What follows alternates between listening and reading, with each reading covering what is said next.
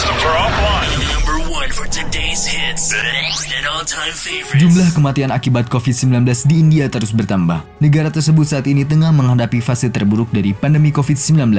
Data terbaru, lebih dari 2000 kasus kematian dikarenakan virus jahat itu ditemukan di India dalam sehari. Jumlah tersebut merupakan yang tertinggi jika dibandingkan kasus kematian harian sebelumnya. Dilansir dari channel News Asia pada Rabu 21 April 2021, Kementerian Kesehatan India melaporkan sebanyak 2023 kasus kematian akibat COVID-19 dalam 24 jam yang mengakibatkan total korban meninggal akibat corona di India menjadi 182.553 orang. Pada Selasa 20 April 2021, kasus kematian akibat COVID-19 di India mencapai 1.761 kasus. Kondisi yang terjadi di India saat ini sungguh mengkhawatirkan. Perdana Menteri Narendra Modi menyatakan India kembali harus berjuang dalam pertarungan besar.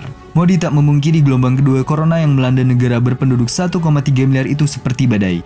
Sekian, saya Muhammad Aziz, MPM Vkom 4 2018, izin melaporkan.